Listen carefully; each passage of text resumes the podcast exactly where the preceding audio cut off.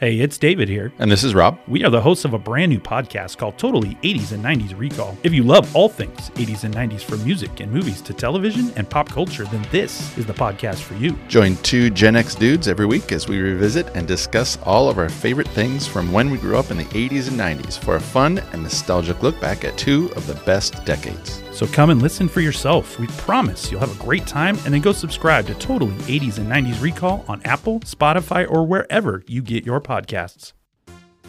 Hey Jay, have you heard about BustedTees.com?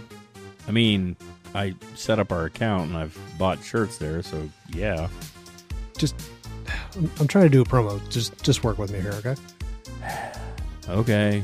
Tell me about BustedTees.com. Gladly. They sell pop culture and geek inspired apparel, accessories, and more. And their stuff is awesome. You like Star Wars, Jay?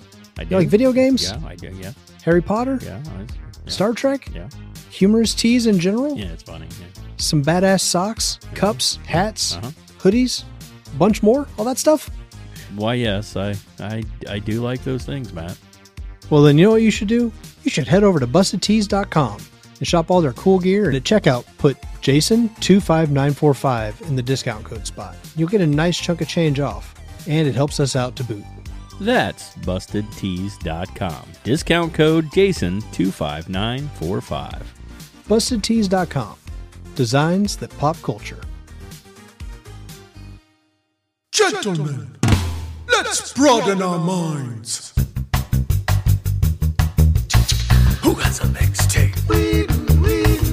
Needs a mixtape? Who makes a mixtape? Who needs a mixtape? You do, do. But you to Don't you wanna listen to our mixtape? Raise the roof and move your feet. Come along ha. Waka waka waka waka. Don't you wanna listen to our mixtape? Sing along and clap to the beat. Settle in and listen to our mixtape. And now the music vanishes. Enjoy your butt sandwiches. All right, so we are going to be talking about 2000s country. This is the first decade of country music this week from 2000 to 2010. I, of course, am Jason Emmett, and with me is a man who knows that country music is like a vacuum because as soon as you turn it off, it stops sucking. Twisted Kid Matt. Hey, everybody. That's me. I'm a big fan of that uh, country music vacuum. So we did our 80s and our 90s, and they were kind of spread out. Uh, No idea how to respond to that, by the way. moving moving forward. It's just, a- just a joke. Moving forward at this point, guys, as we've told you, the way the show is going to run is we're going to do 80s one week, 90s the next week, and the first decade of the 2000s the third week. Um, but this is going to close out our country music uh, volume one. We've already done an 80s and 90s. You can go back and check those out. Um, I'm just going to tell you 80s was the most fun for me. 80s was definitely the most fun for me. Uh, 2000s were the least fun for me. so, which we we talk about extensively in the episode that it was the hardest one for us to do. But it had to be done, Matt. It had to be done. It- we because it must. it must. But we want your thoughts and opinions, as is always the case. This is our little preamble show opener before we get into the, the nitty gritty.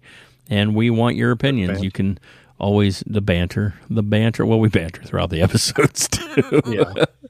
But this is where we tell you all the bits and bobs you need to know about the show and uh, where you can leave us some feedback and where you can uh, check out our sponsors and things like that. We do have a sponsor.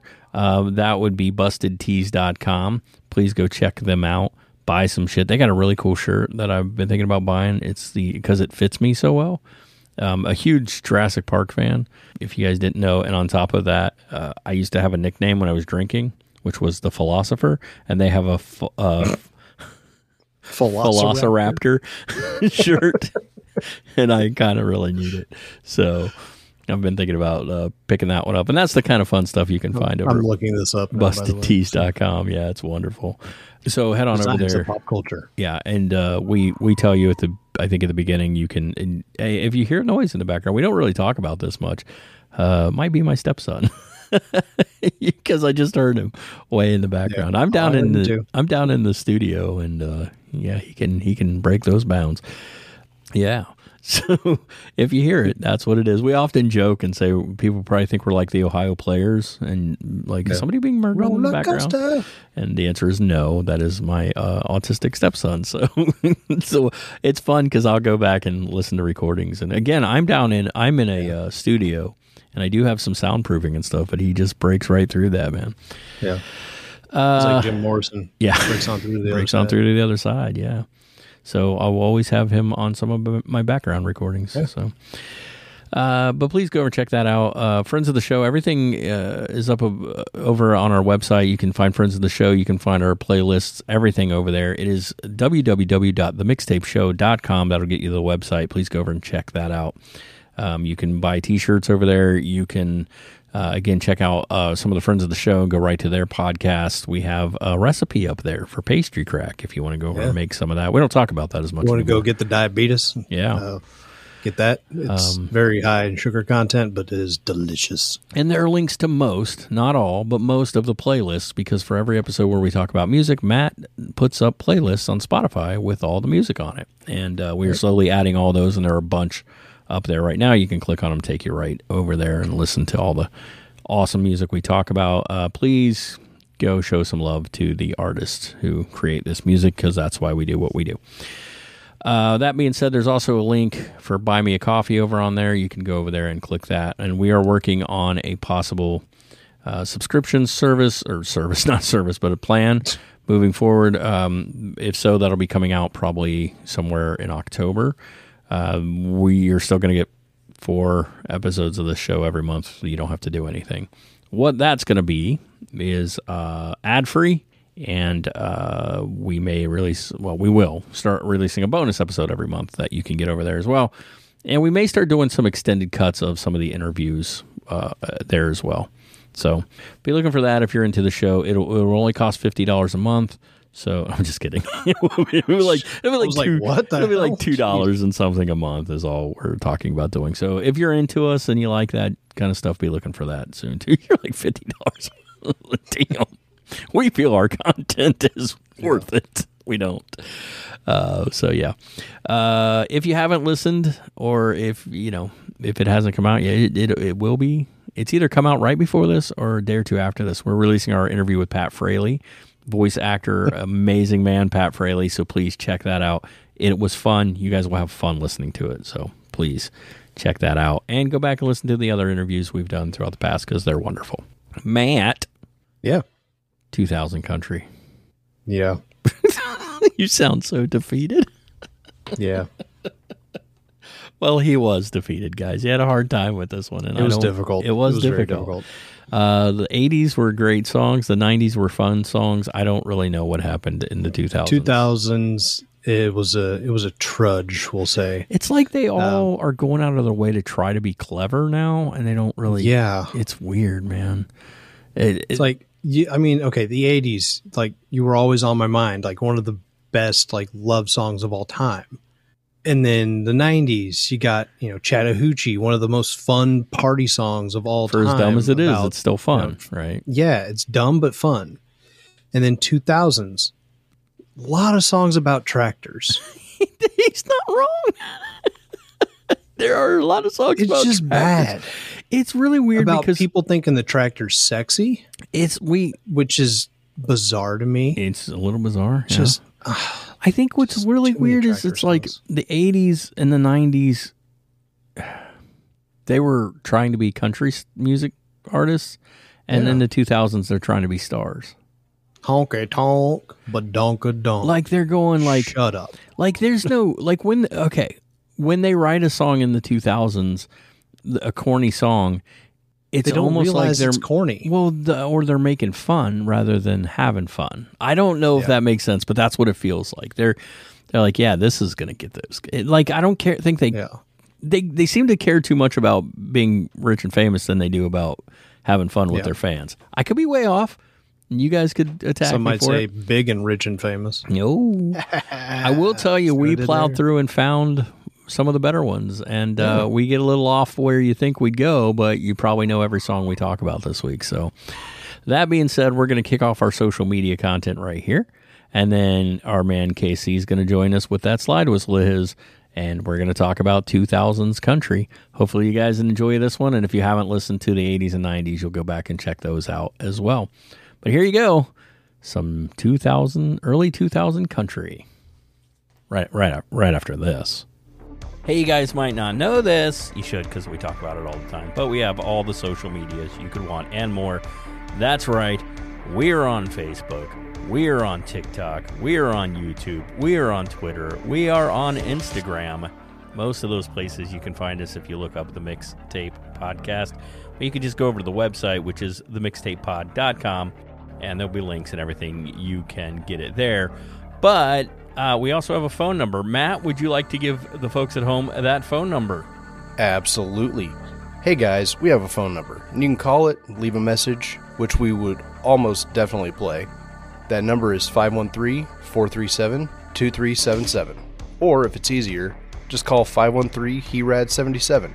Call it and be cool. There you go. Guys, go check us out on all the social medias and be as cool as we are. We're, well, you're going to be cooler because we're not that cool.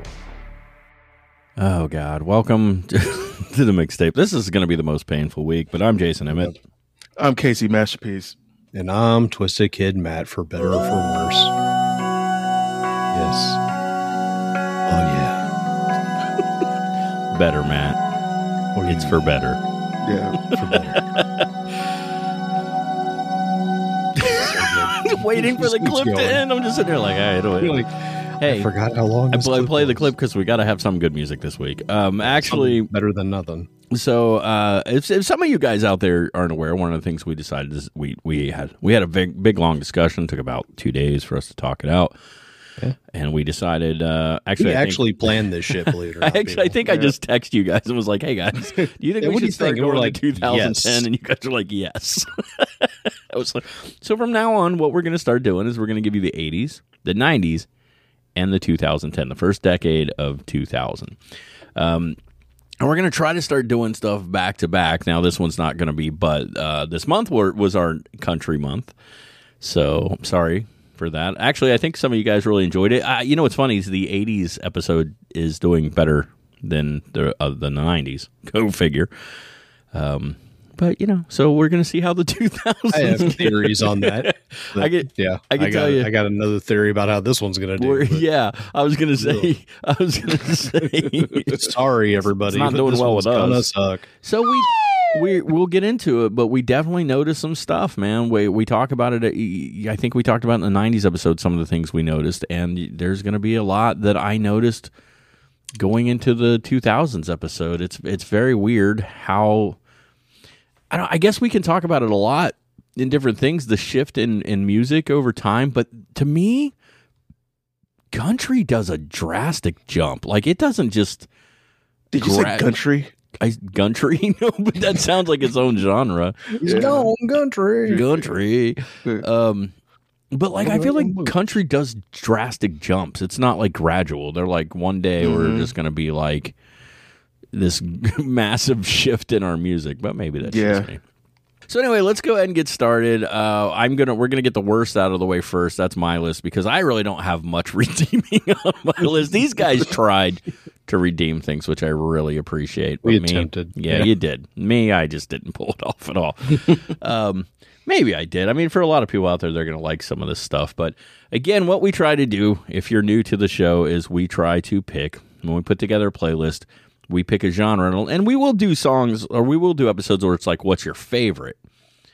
And we do try to find stuff we like, but more importantly, if we were to put together an early 2000s country list, what songs need to be on that list as far as we're concerned? And of course, a lot of times we put it out there for you guys as well. I will tell you, I don't have any listener stuff for the country 2000s one because we put it together too fast, so I couldn't ask you guys. So I'm sorry, but you are always welcome to tell us what you think should be on there. Uh, Matt puts together playlists on Spotify for every episode. Uh, those are starting to. If you go over to the website right now, those are starting to be available. You can go actually go directly to our website and click on a lot of those playlists. It'll take you right to them, or you can just search them on Spotify. But uh, they're on the there's they're they're on the not all of them, but some, most of them are up on the website right now. It's taking long enough, so let's get started with mine. And I guess this this little ditty right here. to a little bit of chicken fried and cold beer on a Friday night. That's a pair of jeans that fit just right, and the radio.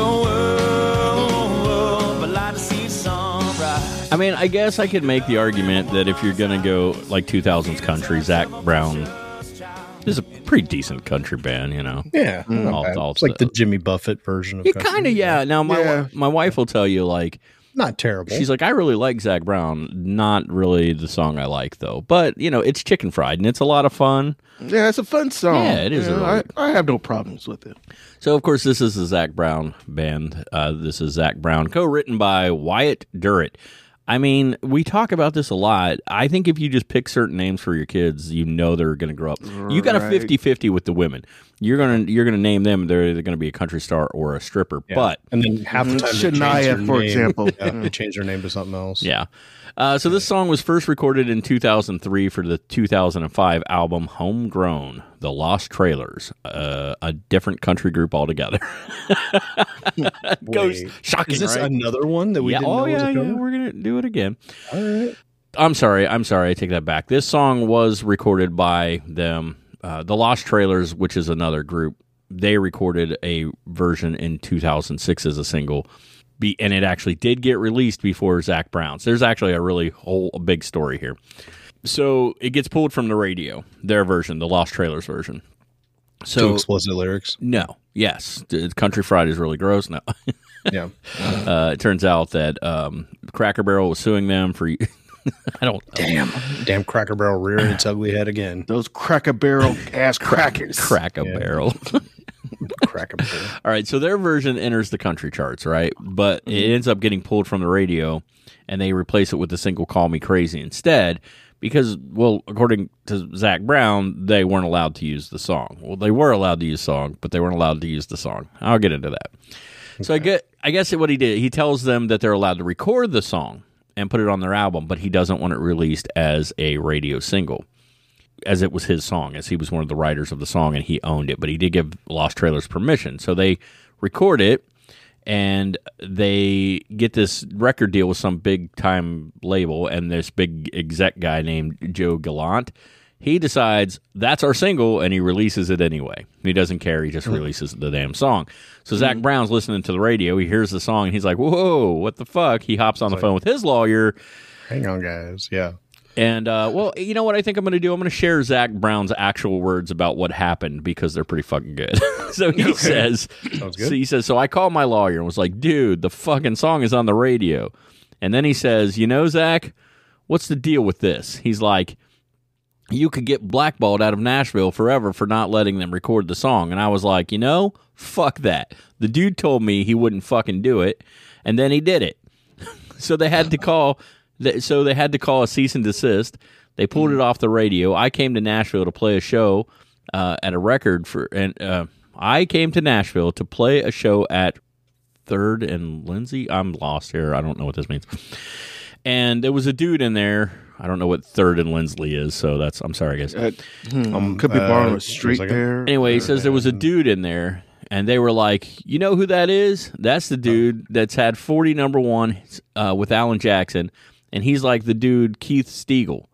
Keith had come out to hear me play. He sat down at the table, and he's like, you know, staring down at this drink, and he said, "This is how he's talking." I had to meet the kid who told Joel Galante to fuck off. And that was the beginning of our relationship and commercial success. so that's that's his version of what happened.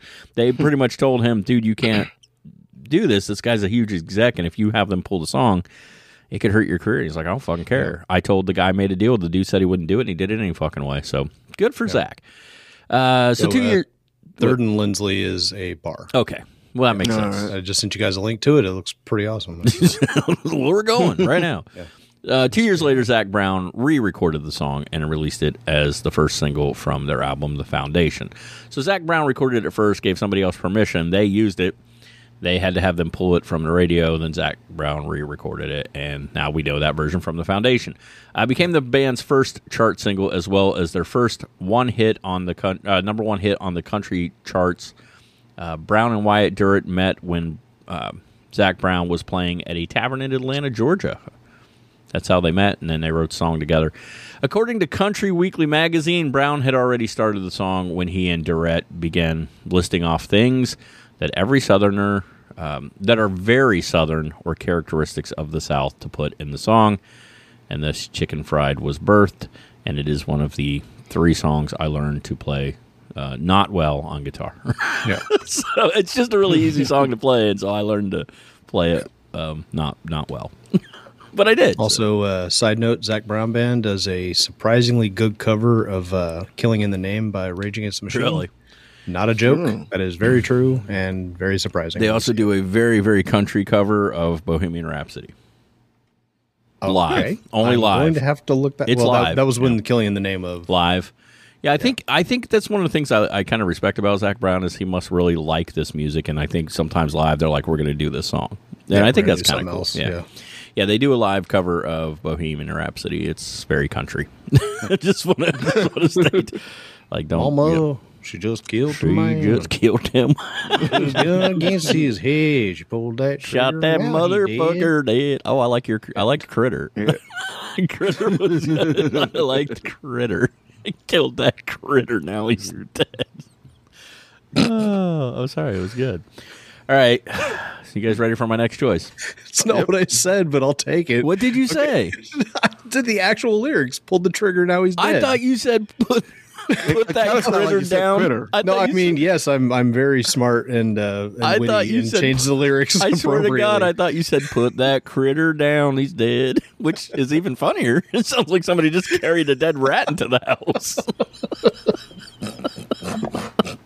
I don't even that's where you took it, but no, I just said I just said the actual lyrics. No, no, I heard critter. I liked it. Oh God. You guys ready for my next pick? That's so I sound smarter than I am. Please, He's like, Jay, go edit that. So that's so I didn't say that I didn't say it. Uh, all right, here's my next choice. Guys ready for this one? All right. so All right. But as far as I can see, I got everything I want.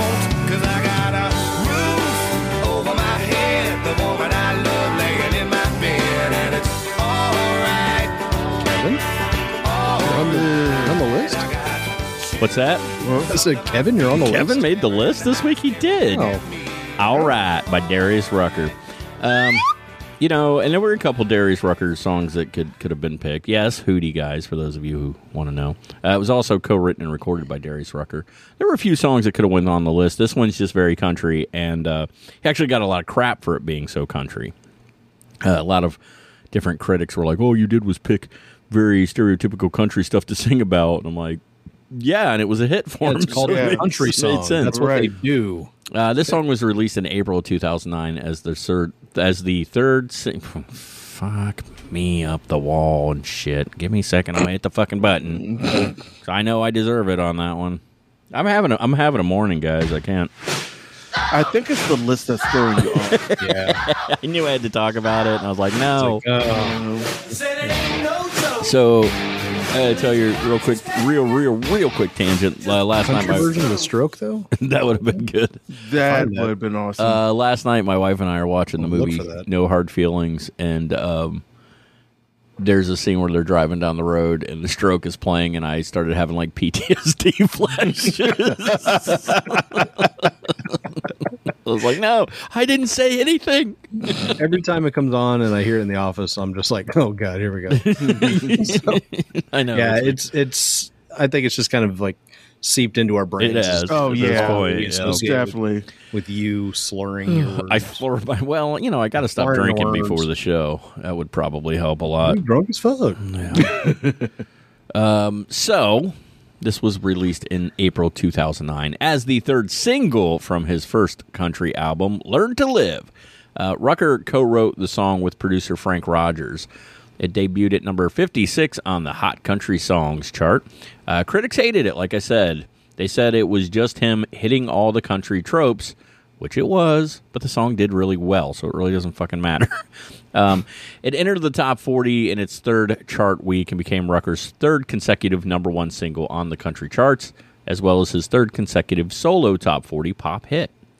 Uh, with its climb to number one, Darius Rucker became the first country music singer since Wynonna Judd to have their first three singles climb to the top of the country charts, and it has sold over a million copies in the U.S. alone.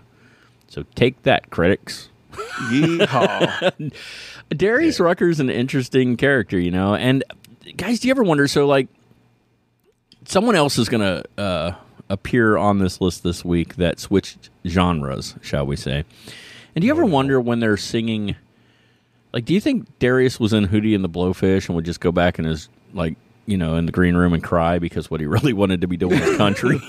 He would do like tear in my beer and then it's like I just want to sing country and they won't let me. Mm. why would they make me do like college radio ready pop? What are they doing? Why, why can't I just live my passion? I hate the name Hootie. Yeah, It's not even my real name. Every time I sing this song, I cry. I don't know. Yeah. But I wanted to represent a little Darius Rucker on there because I think it's kind of amazing what he pulled off. If you consider it, I mean, Uh, It's hard- Is, is he the only spanning black career. man on our list? yes, Okay. is he? He's wanna like check. one of the only black men in music right now. I think there's one or two others the only one in music, like in general. country music. I meant. Oh, okay. I was Yeah, like, no, there's- yeah, that's I figured that's what you meant. Yeah, I was I like, meant, on. coun- I meant country Um, music. Yeah, there's I, there's one or two others, but I don't think they're nearly as as big. You know, if you look over the history of country music, and I and well, you got Charley Pride. Pride. I was going to say you got Charley First Pride and, think of. and yeah, Apparently, uh, Ray Charles too. So Yeah, he Ray did well. He you know cross genres, but Kinda. and I'm Um, sure. Prince had like a, a few country songs too. do you wonder at this point if uh, them doves if a lot of it is? I think there's three reasons for it. Mm. Um, the obvious reason, which is early on, I imagine there was a lot of. Uh, We'll just say racism that went on. Went on. Well, I know, think- the Just weird thing is, I, I think, think- like the first uh, woman to um, win the uh, Grand Ole Opry was black. Probably that actually would make a lot of sense in my head. Um, but I think a lot of it was probably It was. cultural, where you were raised. Uh, you know, I'm I imagine a lot of African Americans aren't listening to country music on a regular basis when they're young, so probably not where they're. You know, when they're coming up singing music or wanting to be musicians, it's probably not where their head goes. You know, Although I say that, but I did listen to a lot of country ass You're songs. weird, like though. Back, yeah, back when I was like five. Country ass. Country country ass is like uh, the uh, let's see, I think it was like the first year um, CMT came out on cable uh, television, and like I always had my dad like put on CMT, Dad. It's Yeah, like, I just could. Like, I imagine a real kid. I just that. imagine his mom and dad walk in the other room, shake their head, and go, "There's something wrong with that boy. We don't know what to do." we, We're we gonna go listen to Parliament, but you can enjoy No. Way Twitty real quick. Um, right.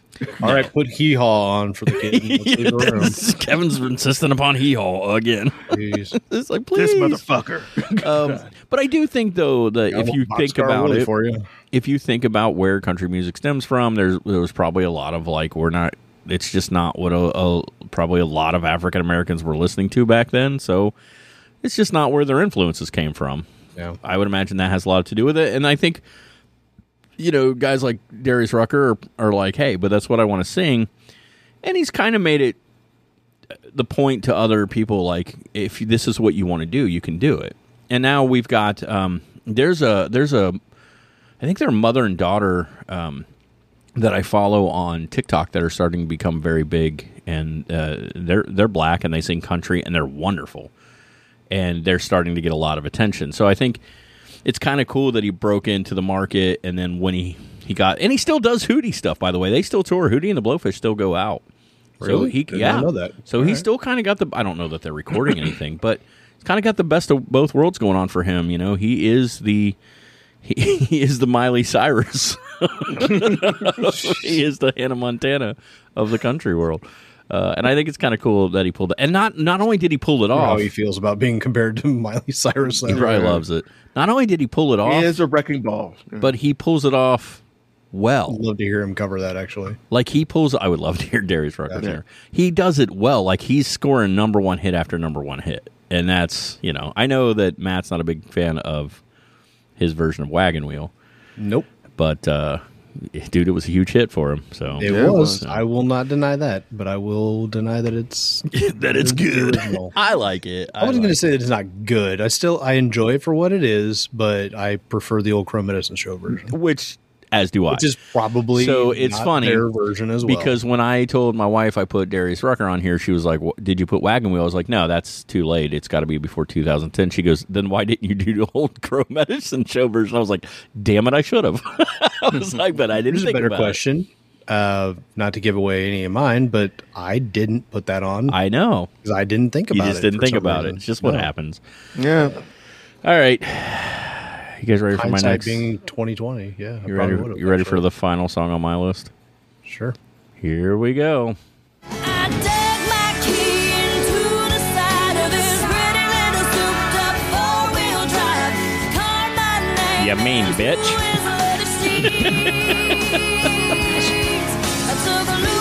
took a big old dump right on the hood. Like I think she should keep I going thought you with were it. doing the Amber Heard story. You're right. Big dump on his It bed. turns out that's what happened. Amber Heard heard this song and just ran with it. Had a mega pint. Uh, this is Carrie Underwood before he cheats. I picked it because she's hot. No, I don't really know why I picked the song. Um, just because I knew it and I knew it was a huge hit. This is her debut studio album, off her debut studio album, Some Hearts from 2005. Written by Chris Tompkins and Josh Kear, it was released as the fourth single from that album. The song tells the tale of a woman scorned, and thus she seeks revenge on her unfaithful partner. Kind of. Sort Um, of, but it's yeah. called Before, He Cheats.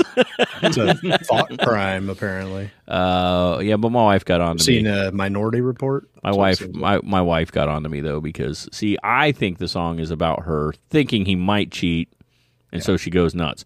And she's like, "Yeah, because he did it once before." I'm like, "Yeah, but maybe I don't know, I don't know." But we we'll there. we'll get all, all all that. It topped the Billboard Hot Country Songs chart for five consecutive weeks, uh, reaching the top five on the Billboard Adult Top 40 chart, and becoming a top ten on the Billboard Mainstream Top 40 and Adult Contemporary charts. This doesn't feel like a, a contemporary adult song to me, but whatever. On the Billboard Hot 100 chart, it hit number eight and lasted 64 consecutive weeks on the chart. Damn, Jeez. making it the Wow. eighth longest charting single in the history of the Hot 100 chart. Also Damn. became the first ever country song to sell over 2 million digital copies and was at one time the best selling country song of all time, reaching over 4 million digital downloads as of 2020. Dudes, what the fuck are you doing to your women? No kidding. Stop pissing them off. They're like, that's my song. um, certified seven times platinum by the RIAA. It led Carrie Underwood to win the Grammy for Best Female Country Vocal Performance, and the songs for writer uh, for Best Country Song. They the the song's writers. I just butched that all up. So the song does confess. Uh, uh, I'm sorry, the song does confuse me a little bit. It suggests it's about cheating, um, but like I said, it's called "Before You Cheat." I, I sounds like it's just about a crazy It's chick who thinks he might cheat and go insane on his stuff. Regardless, ladies, if he cheats, just dump his ass and walk away. Yeah, just dump Just him. Move on. Don't get Yeah. your ass tossed in jail because you destroy all. Because he won't go to jail, Right. but you will. Yeah. Yeah, you don't want Lisa that. Left Eye Lopes burning. And the there's house cameras down. everywhere. Yeah. No. Just, no. Fuck that noise. He ain't worth it. He ain't worth it. I know some Yeah. single dudes. Kevin Yeah, right here, right right, here. there, right yeah, there, and he kinda- and he has a cowboy hat. Yeah. And a slide whistle. Oh yeah, that's go. the selling point right Two there. of them, If he knows how to work that slide whistle, think oh, the things he one can for me and one for you. Yeah. It's on his Tinder profile. It's just you know slide whistle champion. I got a slide Yeah. Whistle for likes a, a girl that feels good on his knee. whose ass feels good against his knee. Yeah, ass feels good. on his knee. Take you to the Red Lobster. Yeah. So we we had this discussion last week as to who picked the worst song. Mm. Um, I give you before he cheats. Kevin starts his Yeah. list with a song that, in theory, should be good, but in practice, it's just not not what I would call a good song. Here you go.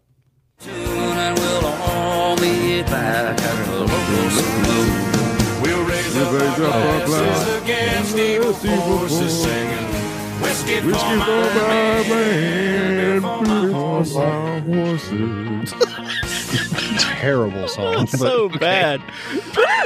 it's like Toby Keith just went, you know what? I've given up. But hey, I got Kind Willie of. Nelson, so it's fine. Well, yeah, they're gonna both smoke a like shit ton of weed You know what's- just record a song. What's really weird though is if you listen to the, they sound like they were recorded and, and mixed by two different people. They're they're Yeah. parts. They don't they don't sound the same at all. because it's an awful song. So this song is written by Toby Keith and Scott Emerick for his seventh studio album, Unleashed. mean, more than one person contributed to this nonsense. Yeah. all right. And you know, Willie Nelson was just stoned, so he's like, "Yeah, I'll do it. He's like, all right, that's fine. I'll do it." I can buy a lot of weed with that. You know, Uh, I think that sounds like probably a how pretty good thinks. song. yeah, Yeah, good. good Uh, he just thinks like uh, he just converts money into weed. Yeah, he just heard the title, "Beer for My Horses." Sounds like a good Horses. song. I'll do that. Yeah, that's twenty million dollars. That's uh, tr- that's uh, That's I don't know. dollars of weed. I need Yeah, some weed. Seven hundred kilos. I don't weed. need gasoline for my car because I've converted it, and it just drives off old trash and shit. Which, by the way, true. Yeah, get get together with Zac Brown, man. Get that chicken fried grease and start using it for diesel fuel, Which is what he does. Converted ve- Uh, the song was released as the album's fourth and final single. It, it makes it sound like it just the final time we had to listen to this garbage. This came out in April 2003. It reached 22 on the Billboard Hot 100, making it Keith's highest charting song of his career at the time. It also landed at number one for six weeks on the U.S. Billboard Hot Country Songs chart. Um, this was Keith's 11th number one hit, and Nelson's. How many how many number one hits do you think Willie Nelson had before this song? Just because I just want to know if you guys The better question is how many did he have after? Did people just give up on him at that point? Nah, I think no, people still love him, man. Yeah, I just just Willie. just see if you guys want to take a random guess. I know you. I'm gonna say twenty five. Nice. yeah. I was gonna say twenty. twenty. This was his twenty third. Yeah. I'll be damned. Uh, his first hit since Nothing I Can Do About It Now, which came out in 1989. So he didn't have any up until, you know. Uh, this humdinger was certified platinum once by the RIAA. The lyrics talk about frustration over the judicial system and their inability to address crimes such as theft, abuse, and gangsters doing dirty deeds. And so Done dirt give cheap. my horse a beer because of that. I don't know. Kevin, explain. Uh, this like I used to like rock this song like early two thousands was a different Kevin. I'll just say that. Um, you know, I had a weird like, uh, I, I don't know, uh, conservative phase. I'll put it that way. He was really the the what was it? The Law and Order version of Kevin. yeah, like, uh, around them, around them, no do good and rascals. Yet. I would love it if Kevin would have talked like that. it. What Yeah. tarnation? Kevin would just that's how he talked. like a black Yosemite Sam. Every time I driving around Fairfield. want to see that now. Black Yosemite Sam. Oh God! Yosemite Sam. He had his weird long ass Dolomite mustache that he dyed red. It was Kevin number three. Oh God! It's, he's he's very Sybil. You just didn't you, didn't know it. He's very He says Sybil. rassafrassin a lot. Yeah, He used to Gotta go to the Kroger's, get me some more sarsaparilla. he uh, he'd always face off against the giant rooster for some reason. Yeah. well, I, well, I say, boy, I say. So you got well, that was my best friend. Foghorn Leghorn and Black Yosemite Sam. All right. Um, it's cool because, in my opinion, the next song, which Kevin picked, redeems the entire list for everybody this week. and I, I think anybody would hard be hard pressed to say they don't love this song. They can't help it. Oh yeah. Man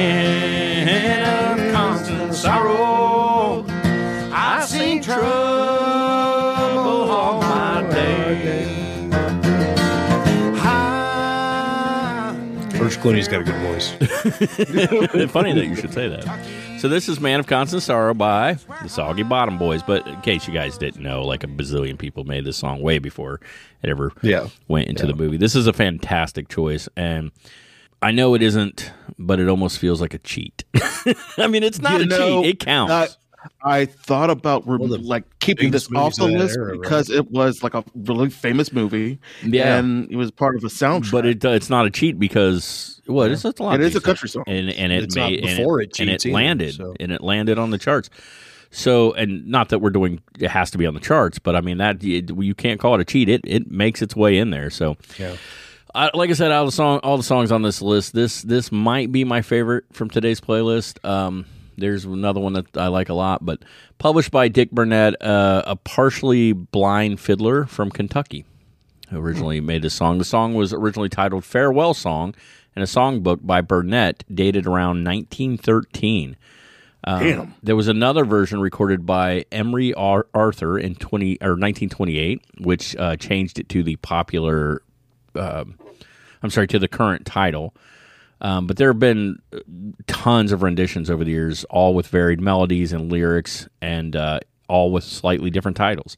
It was the Stanley brothers who recorded uh, the song in 1950, somewhere in the 50s, who really helped to make it popular. And that's the closest version to the one we all know. But numerous singers have recorded versions. In the 60s, um, Bob Dylan did a version of the song. Really? Uh, there were other- I need to track that down. There were other variations such as um, "Girl of Constant Sorrow" by Joan Baez, uh, and Barbara Dane did a version. Um, "Maid of Constant Sorrow" by Judy Collins, and just a song called "Sorrow" by Peter Paul and Mary. Um, but what we're talking about today uh, is the version from the movie "Oh Brother, Where Art Thou," which actually, even though I did the Soggy Bottom Boys version, even the version I played isn't the same exact one we get from the movie. So, Yeah. um, so first, I assume we've all seen this film, right? Yeah. Fantastic movie. Yeah, I fucking love it. Uh, for those of, out there who have not seen it, it is a retelling of Homer's The Odyssey, and in the movie, three escaped convicts, John Turturro, Tim Blake, Nelson, and George Clooney, end up having to create a fake band, and um, they They did big on the way. they record this song as as they come up with a name, the Soggy Bottom Boys. I sing it into a can. They sing it into a can, into the tin can. um, originally, the song was suggested for the film The Big Lebowski, just a song in the movie, which is another Coen Brothers film. But Would they not have fit very well. they turned it down, right? So um, when Oh Brother Where Art Thou popped up, producer T Bone Burnett realized it was a perfect fit for that movie instead. Now, originally, Matt, they wanted George Clooney to sing the song, but it wasn't working out, and they just didn't have the time they needed to keep doing the vocal coaching um, because it was getting too close to the time where they had to have the song. So they had bluegrass singer uh, Dan Tyminski do lead vocals. Harley Allen and Pat Enright performed um, the song. Uh, the three of them performed the song instead. It received a CMA award for Single of the Year, 2001, uh, a Grammy for Best Country Collaboration with Vocals in 2002. The song was also named Song of the Year in the International Bluegrass Music Association in 2001. Peaked at number 35 on the Billboard Hot Country charts. It sold over a million copies in the United States by 2016. So again, you know, totally fair, wonderful pick. Very happy to listen to it. I love this song so much. There might even be a cover version by yours truly with an animated video somewhere floating around YouTube. I don't just saying hmm. it does exist. With with animated versions of Casey and Stewie D in it as well, playing playing music. Uh, the animated version was awesome. Just saying. Check that out on the interwebs. I will try to find that version. I was going to say, if send you it don't to find it, I'm Matt, to have to try to find it. and uh, possibly put it on our TikTok. Oh, I know, I know, I can find it. It's just We could under- upload it to the YouTube channel. Yeah, too. that would be Uh, really fun. Jay, when should did you make do that? It was like 2010. Is that around the Milk Milk Lemonade era? No, it was it was later. no. It was a few years later than that. Yeah, it was probably yeah somewhere in 2010, 2012, probably from somewhere in that area. You know, so I was playing around with this. I used to have this um, 3D animation program that I was fucking around with. I made a couple of different songs there out there. So, uh, so yeah, wonderful song, man. Thank you for giving that to us. Yeah, it's better than You the other are two. welcome. He's like, yeah, you're welcome. um, you know, like Jay. Oh, go ahead. no, no, you go, you go, you go. Well, like Jay was saying, fantastic movie and a fantastic soundtrack. Yeah. Um, yeah, it's one of those rare movies that you can say both about. Yeah, it's Coen Brothers, man. I mean, Yeah. you definitely you it takes a certain type of person, but like this movie, The Big Lebowski, like I love these movies so much. So if you're not a Coen Brother fan, you I get I mean, it. raising Arizona all the way. Fucking you know. love Raising Arizona, and they pick the best. Actually, uh, not too long ago, Not a Bomb did. Uh, they covered the Big Lebowski, and they talked about they kind of rank their Coen Brothers films. Oh, that's kind of cool. Oh, nice. Not a bomb. Give but that a listen. listen.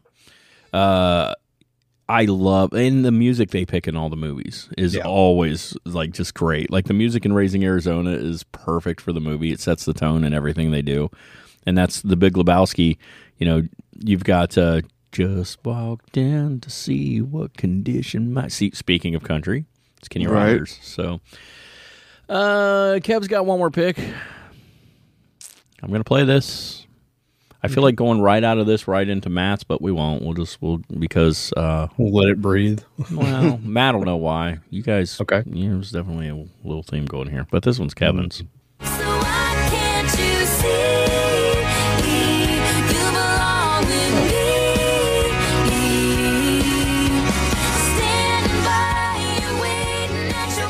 As much shit as I give Taylor Swift and her fan, it's a great song. So It that's what my wife is. says. My wife's like, I I like all her early country stuff. It's her Yeah. pop stuff that I stopped liking. But I would argue there's very little difference between the two. I mean, it just sounds like pop music to me. Yeah, a banjo Agreed, every once in a while. And Uh, this is Taylor Swift. You Belong with Me, released uh, t- to U.S. radio in April of 2009 as the third single from her second studio album, Fearless, which came out in 2008. The song was inspired by a phone call between a member of her touring band and his girlfriend that Taylor Swift overheard, where the girlfriend maybe wasn't very nice to the guy on the phone. So Swift wrote the song. Well, you know, I'm doing it in a very pouty voice. Swift wrote the song with Liz Rose to tell of unrequited love for a boy unappreciated by his girlfriend. The song was nominated by uh, at the 2010 Grammys in three categories. Song and Record of the Year were amongst those two. I don't know what the third one is. I don't care. It peaked at number two on the Billboard Hot 100 and was the first country song to reach number one on both Hot Country Songs and the all genre radio songs chart. A fucking new one I didn't even know existed. Stop it, Billboard. Just fucking stop it. You're killing me. Uh, the single was certified seven times platinum. Uh, Carrie Underwood got you by one. By the RIAA. In the video, she plays both parts the popular cheerleader and the girl next door. And Lucas Till. Lucas Till, who I believe should take over the role as Flash. I'm just saying. Um, James Gunn, get on it right now. Uh, he plays the boy in it. If you guys don't know who Lucas Till is, uh, most recently he played MacGyver on the new MacGyver reboot. yeah, it's him in the video. Crazy. did not know that. Uh, it is interesting that you would pick this because while it was released on the country charts, a lot of critics have argued it is straight pop music, and it shows why she made the shift. It really does. Yeah. Um, Yeah. And Matt's going to help back that up a little with one of his picks. A little bit. Yeah. So uh, it is fair, though. I mean, it is it is T Swizzle, and we all know. I mean, her listen, like her, don't like her. Her effect on music is massive. Right. I mean, that's actually part of the reason why I just put this song on my list because I'm not even a fan, but I gotta give respect to where respect is due. Taylor Swift brought this town. Sure. Like, uh, this town acted like there was about to be a snowstorm approaching. People are grabbing But- bread, yeah, milk, man, to get bread shutting the shit down. So we had a long discussion about Taylor Swift uh, the other day. My my wife and I did, and and because I keep my wife is so I was not a Taylor Swift fan. Uh, not just music. I didn't like some of the stuff she did. She was kind of a pouty teenager and like uh, Writing writes- about Jake Gyllenhaal's penis. writes songs about dudes she breaks up with, and I and I get the impression she might be difficult to date. Plus, Seems like it. some of the guys she dates might be Don't difficult. piss me off. You're gonna have a top ten radio single written about you. And some of the Right. guys she dates might not be the guys you want to be dating either. So I think it's a whole toxic thing going on there. But with that being said, what I do know to be true about her is that she treats her fans like gold. Yeah. And so it's hard not to have respect for that. Mm-hmm. And she, from what I hear, she also treats like the people she. Did you hear like her truck drivers? Her, they had to have like eleven semi trucks or some crap like that to deliver all her stuff for her concerts.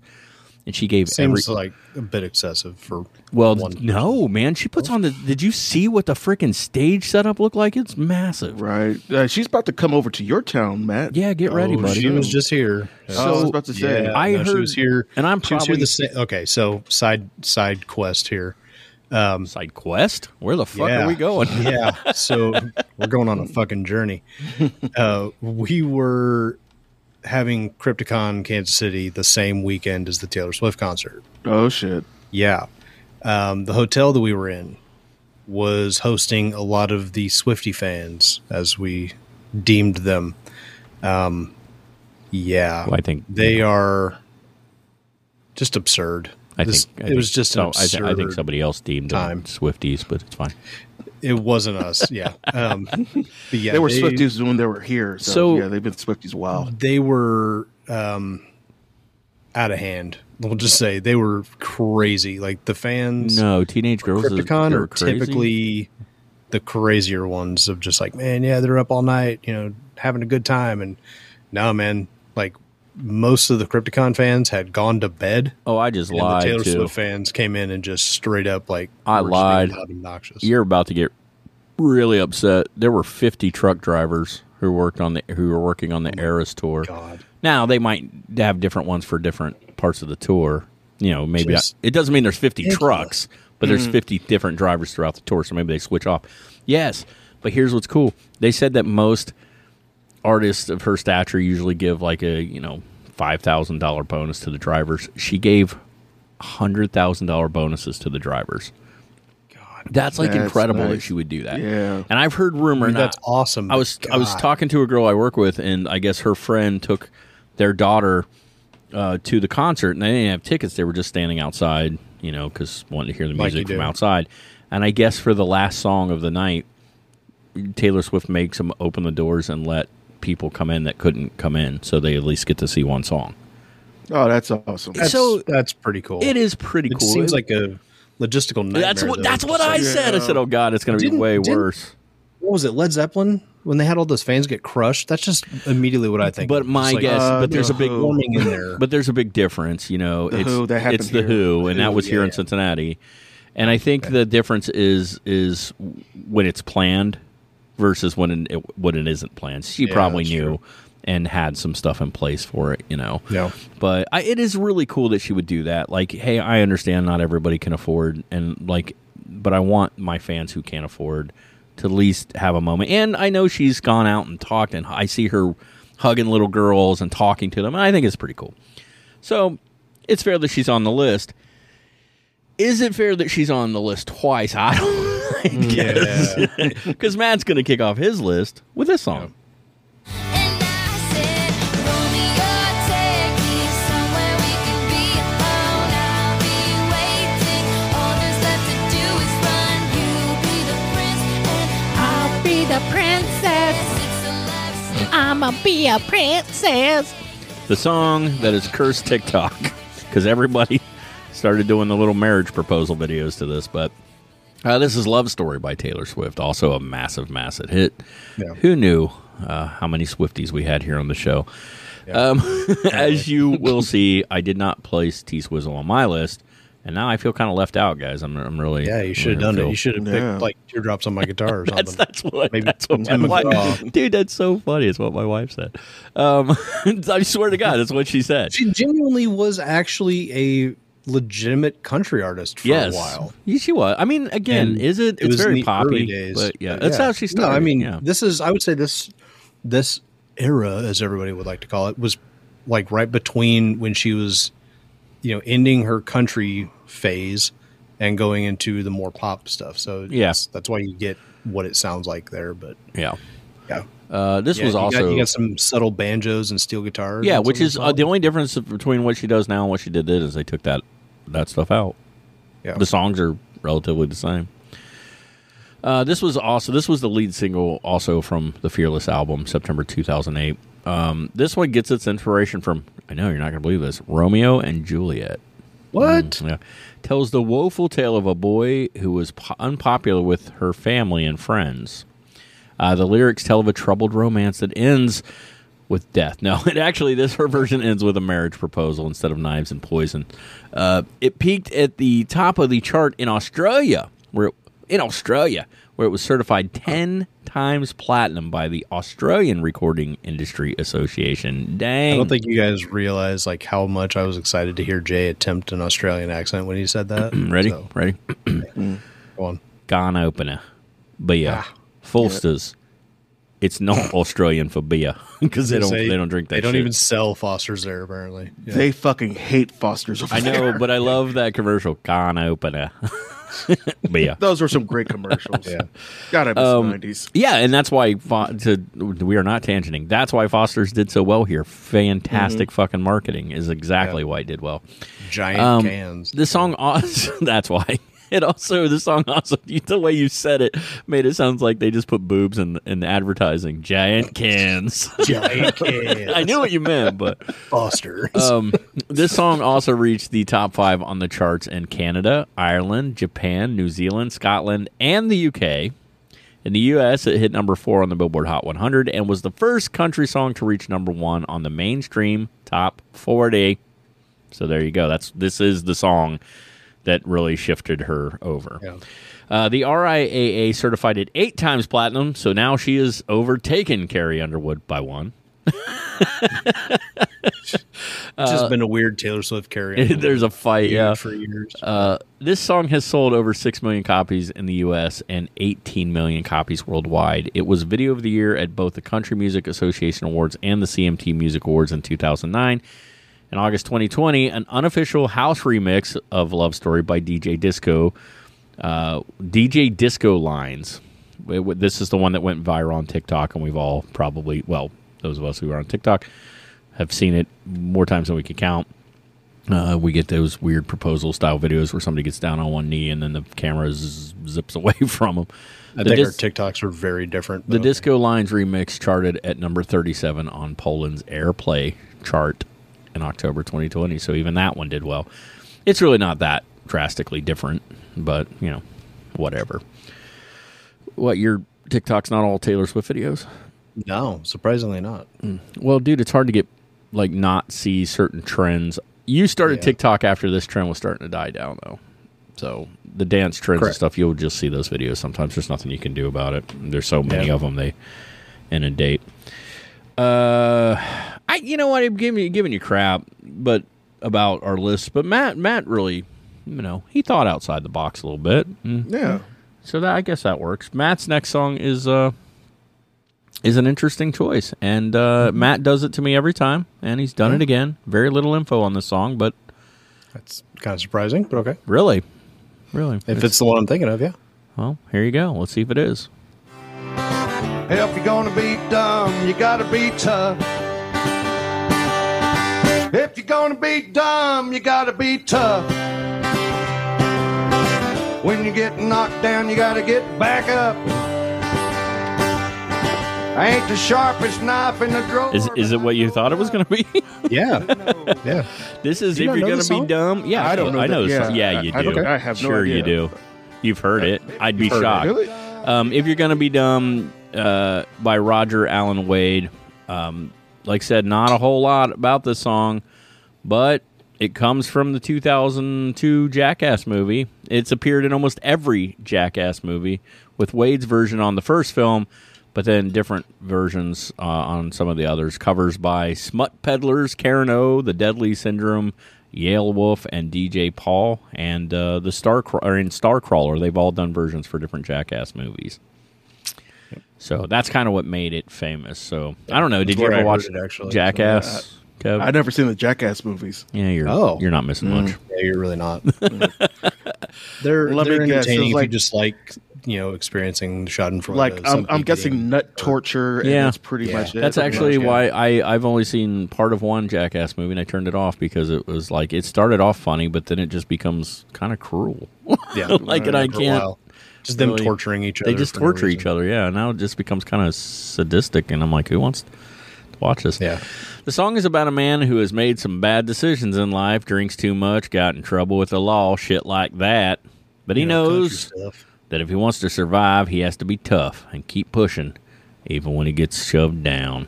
He knows he isn't the smartest person. Still, he knows that being tough might be the most important thing if he wants to make it in life and in love or with the new kids because he's got to learn to hang tough. I like how you just All took right. the lyrics and just kind of reworded the entire song. right. Uh, Matt, Yeah. what you uh, what you want to say? So uh, yeah, it's it's for whatever reason one of the first songs that actually jumped into my mind when we started talking about this. I was like, when is when did that song come out? Um, but yeah, I, I distinctly remember hearing it in Jackass, and I was like, this is kind of interesting. Um, then I did a little bit of a, a, a deep dive, and Roger Allen Wade is apparently Johnny Knoxville's uncle. Oh, really? Yeah, I didn't which is how find he that. got that from, you know, got him to put it in the movie. Oh, but yeah. Uh, he had a, a bigger career, I would say, back in you know the seventies and eighties, and I think he just kind of called upon a family member who happened to be a country singer and said, "Hey, could you uh, take one of your songs or write a song and put it in the movie for us?" And it's kind of how that happened. And, For the yeah. record, while I'm not a huge Jackass fan, I like Johnny Knoxville a lot yeah, he seems like That's a great pretty guy. cool. and Steve-O. Although Yeah. sometimes I think he's Yeah. fried most of his brain cells. Yeah, He's but, getting better. but yeah, he's uh he's definitely got an eye for business. I don't know now. if he's going to listen Yeah. or not, but I was listening to our '90s country episode, and Stu talks, and he's like, "So anyway," I'm like, "Oh, Oh, God, yeah, dude, he Stu's our sounds just like Steve-O." Steve-O. yeah, he really does. Stuvo. Yeah. Stuvo. And that sounds like Now- an '80s uh, techno band, Club Stuvo.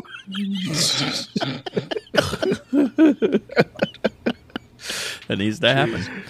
Oh God! So there you go. This is this is uh, Matt's got one more song, and it's not bad. So I think everybody's going to be happy that this is the final song on this week's episode, and then we're going to talk for a few minutes. This is Matt's final pick. Go tell that long tongued liar. Ah. Tell that midnight rider. Tell the rambler, the gambler, the backbiter. Tell him that God's gonna cut him down. Tell him that God's gonna. oh my Legitimately, God, I I'm a little forgot- mad. I, I, I'm angry at myself. Yeah, now, but I'm Matt, shocked. Going ahead. And I get it because when you think Johnny Cash, you don't think 2000s. You Right. just don't. And honestly, most of the stuff he released in the 2000s, I don't like. I don't like his covers. Uh, I hate his cover of Personal Jesus. I hate his cover of Hurt. I can't stand it. I know that there's we getting some arguments about this stuff, but I We hate it. get in, we get in discussions. Yeah. Um, but I'm mad that I didn't think of this one because I actually love this song. And um, like I say, I've said uh, many times, I would not call myself a fan per se of Johnny Cash. Um, but there are some songs in the world that when certain people do them, it just fits. Now, this, of course, is a cover as well. Um, this song was first recorded by the Golden Gate Quartet in 1946 and issued in Damn. 1947 by the Jubalaires. It was performed by Odetta and Odetta on Odetta Sings Ballads and Blues in 1956. Um, I actually think I want to say I, I even feel like there might have been an Elvis Presley version of this out there somewhere. I could be wrong about that, but I feel like there have to look was. that up. Let's see. Um, But Johnny Cash, this was um, released after his death, uh, released on America versus 100 Highways in 2006. Um, as of 2016, his version had sold 672,000 copies in the U.S. Cash's version hit 77 on the U.K. singles chart. The music video, which is all shot in black and white, was released three years after his death, and is one of those songs. Um, it's, it's just one of those songs where I think his voice just suits the Yeah. song. You just need that voice. I mean, he sing sounds at this point like a decrepit old man. Like he's he's not hitting any, but it just sort of works. Yeah. I don't know why Kind it doesn't works. need to. Like, yeah, for the song not for the song. Yeah, it just Tom Jones did a version of it. Mm, a lot of people have man. It's one of those just multi-covered songs. And It's all yeah. It's known by like four different titles. Yeah. So, God Almighty's going to cut you down. God's going to cut him down. Run on sermon, and God's going to cut you, you down. can run on for a long time, run on for a long time. yeah, it has been recorded by Elvis, Um, Tom Jones, and the Blind Boys of Alabama, was this the song that you sent? and Marilyn Manson. was this the song? Because I wanted to crack a joke, but I can't remember if I got it right. What was the song you just sent out that was Hank Hill doing Johnny Cash? Uh, it might have been this. Actually, I, I yeah. think it was, and you sent it not knowing this was on Kevin's list. Or no, this was on your list, and This you is on my posted list, it, and I didn't want to comment because I didn't want to Yeah. give it away that this was one of your picks. So the Hank Hill one sounds like Johnny Cash, like it doesn't It sound does. much It's- different. Yeah, I was like, Whoa, okay. Yeah, One of the few times AI has done something good. Yeah, which I was like interesting. Um, Is it AI or did he actually sing it? Uh, I mean, I that was the thing. It was like you could just get Mike Judge and just be like, hey, Yeah. do this, but it, it was an AI generated thing. It wasn't. That's bizarre, man. Yeah. I, I I think that for some things like that, they should just go, "Hey, you want to collaborate?" I'm sure on he would have cool?" done it. Like, yeah, he would have done it in a heartbeat. Probably. you know, I'm sure he would have been like, "Yeah, that actually would be great," and we'll do it. He should totally do an animated video of it now. Oh, With yeah. Hank Hill actually Oh, singing it. It would be yeah. brilliant. All right, so we've done our first country run from the 80s, the 90s, and now the early 2000s. Um, we can stack up the choices and the pool against each other, the things we had to choose from, and we're going to discuss a few things. The first thing is comparing the three decades, which was the easiest to pick your songs from, and which was the most difficult. And why do you think that was? Okay. I, I think 90s was the easiest pick Yeah. for me. For me, yeah. Um, 2000s was the hardest. It it w- it wasn't. It was. It was. The eighties was the hardest, but for different reasons. Two thousands was the hardest because I'm like, mm, it's got to be There's not much good. Yeah. I feel like, yeah, and I did think about putting like some Keith Urban on here. Some people I like. Okay, Yeah, you he's know. all right, Yeah, I like know. Keith Urban. All right. Strangely Australian. Yeah, he's Australian Yeah. and married to another Aussie, yeah. Nicole Kidman. Nicole Kidman. I don't know why he didn't tell her not to do that thing for AMC. Because we all want to scream every time we go into the movies, and like- we get that That's where the magic happens. you've obviously dealt with it too. You know, Yeah. it's obnoxious. My daughter quotes it, and my son. We went to the movies here and I went and saw Blue Beetle, and my daughter's doing it? it? and my son goes, Bad feels right, or whatever the fuck. uh, "Some heartbreak feels good in a place Heartbreak like this." Heartbreak feels good in a place like this. Yeah. yeah, so she's quoting it right along with Nicole Kidman, and my son goes, and I was like, "You're so defeated." "Yep." He goes, "I don't need to hear it in stereo." it's like so good. That's all right. I do the same thing with uh, the opening title sequence of uh, The Curse of Oak Island I've, with Connie. yeah, I do There is an island in the North Atlantic. Uh, I do that whole thing. I do that uh, same thing with the entire movie of the Goonies with my kids, just to piss them oh, off. yeah. Yeah, So- then it gets real fun when he starts doing sloth. yeah, you guys. Root, maybe. Root. Um. Cheese, mister. You're even hungrier than I am. So. So we all agree the 90s was the the easiest. Why do you think it was that the 90s was so easy to pick songs from? I'm just curious. I have my thoughts, but I want to hear your For me, guys'. that's just when I was listening to country music. So I just fair. had them all ready Yeah. to go. I could see that. Yeah. I, I- mean, that's why for me it was the 2000s. I mean, the quality was you know a little to be desired, but I was had my country, well, my conservative weird phase, and I was listening to a lot of country. So I think, I think that I don't know what it was, but when '90s country, what they called young country, comes in, it just had this like massive crashing wave across the mu- the music industry, and it's like, I think you're starting to see these like breakthrough hits that were landing on multiple charts. I, look, like it, love it, hate it, whatever. Achy Breaky Heart, for example Yeah. Mm-hmm. you couldn't get away from the stuff. Friends in Low Places, it was everywhere. And so I think it, it was one of those things, and everybody loved it. It's like, oh, Friends in Low Places. Yeah, I I actually, how many times did you hear people go, I don't like country music, but I kind of like Garth Brooks? God, I said it all the time. And then you know you had these dance hits like like Boot Scoot and Boogie, and I think it just became one of those things that like you couldn't get away from 90, 90s country music. So it became embedded. Like I didn't listen to it. Matt listened to it. I had tons of friends who listened to it. Yeah. And so we all knew all the songs. We can all sing Chattahoochee, whether we listen to the song or not. We can all Yeah. sing it. So oh, it's And what it's quite entertaining when we do it. it's very entertaining. um, so do you guys, in your opinion, do you think one of the three decades tops the other two, like as far as what it has to offer? Oh yeah, I I, I definitely think that uh, bottom of the list is going to be two thousands, Hmm. and uh, I would say, well, it kind of depends on what what your specific thoughts on the '80s versus '90s are. I think like we we said, you know, '90s was more fun, Mm-hmm. and '80s was more like this is you know kind of real talk country music, uh, a little bit more serious You than anything. you are hitting one of my points like smack on the head. It's not even it. Yes, yes, what you just said. except then you the start 90s, thinking they about to it. party, and '80s they were like, "Hey, here's an actual like issue that we want to sing." Sort about." of, but there are. Mm. But then I I said the same thing. Like I had notes saying the same thing, and I was like, except there are some really corny songs in the '80s. So what made them Oh different? yeah, there are. It's the music. Even the mm. cornier songs had a way more serious tone to the music. Yeah. And you just said like the '90s, they felt like they wanted to party. Yes. Like the music is all upbeat. Even uh, you know songs about cheating boyfriends and shit. It's all like, and you're like, yeah, you know, like you're happy. How did it? How did that go Yeah. again, Jay? Yeah. I wonder how it Now we need to take that and then put a karaoke like uh just the vocal only version of Carrie Underwood over the top of that, and just make a really fun remix. this is pretty good. Pretty though. great. I've been practicing. yeah, sounds like it. Uh, so there you guys go. We want your thoughts and we want your picks. What would you have put on a, a 2000s, early 2000s country list? Uh, you can always go back and listen uh, earlier this month to our 90s and 80s ones. Please do. We appreciate that.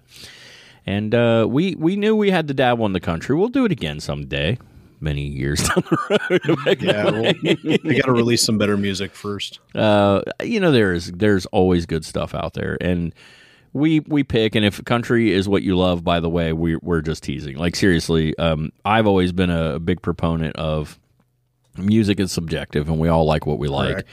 and there is stuff that people like lambaste me for not liking. And i'm like i'm sorry. I just i can't fucking do it man. You know it's you just like what i think calls out to you and for me I'll straight up admit I listen to some trash. yeah sometimes i do that I intentionally yeah Oh, I mean, don't get me wrong, man. I mean, I listen to pure shit, you know, on occasions, and it's just just audible diarrhea. Oh, yeah. It's- mm-hmm. yeah. I- I but will I put- enjoy it. I will put Yeah. music in sometimes, and I'm like, God, if anybody heard me listening to this, Right. but mm-hmm. but then I would just look at them and go, Yeah, I know it sucks, but like, listen, it sucks in the best way. So, you know, we can all sing. I get knocked down, but I get mm-hmm. up again because it's a good song. I mean, the lyrics are literally pissing the night away. I'm just, you know, which is And then brilliant. taking a whiskey drink, he takes a vodka drink. Mm-hmm. He Takes a lager drink. He drinks drinks a cider drink. Drinks the songs that drinks the songs, sings the songs that remind him of the good times. Sings the songs that remind him of the better times. Oh, Donny boy, Donny boy, Donny boy. Oh fuck you guys! We're just like, and continue. I get knocked down, but I all right. He's like, this song sucks when you're singing it by yourself. no, it's still fun. All right, so that is our uh, country list. Again, you guys want to write us, you can write us at your mixtape show at gmail.com. Let us know what you would add to the list. You can always hit Matt up on Instagram, and I think you should. Yeah, and you let him know over there. You can fire stuff off over there. Have been making uh, a lot of updates to the website. There will be more to come, so please go check that out. Again, there's a lot of playlists, man. Actually, Matt made playlists of stuff before he joined the show, and he made playlists of stuff that I didn't even know he made playlists of because they weren't really music episodes. and I'm like, Yeah. damn, he made a whole playlist for that episode. I didn't even know he did yeah. it. So, uh, so there's a lot, but they are on. Did a playlist for the car episode. yes, the iconic rides of the '80s. There's Yeah, a playlist If it had a that song shit. that was associated with the show or movie that it was from, which it's on is the playlist. brilliant. So all of those are on Spotify, and now you can go to the website and click on them, and it'll take you right to the Spotify playlist. Just- we're just trying to make it a little easier for you to find stuff, and where we put all the songs together. So, and if you guys have ones you would like us to add, and please not them over. accidentally repeat an entire episode. Yeah, that's we did that once. we, there were a couple different songs, but Sometimes, yeah. we realized and that one's sitting somewhere because I was like, can I edit it and make it make sense? Hey, um, this might be a little awkward, but we I think we've done this. Yeah, we did this list. Uh, so that's it, guys. We hope you will continue to join us here online. Please join us on all the social medias. And until next, we have the opportunity to speak to you, hopefully not about country music. Remember to always say, Yeah, awesome. Oh, man, that was pretty good, guys.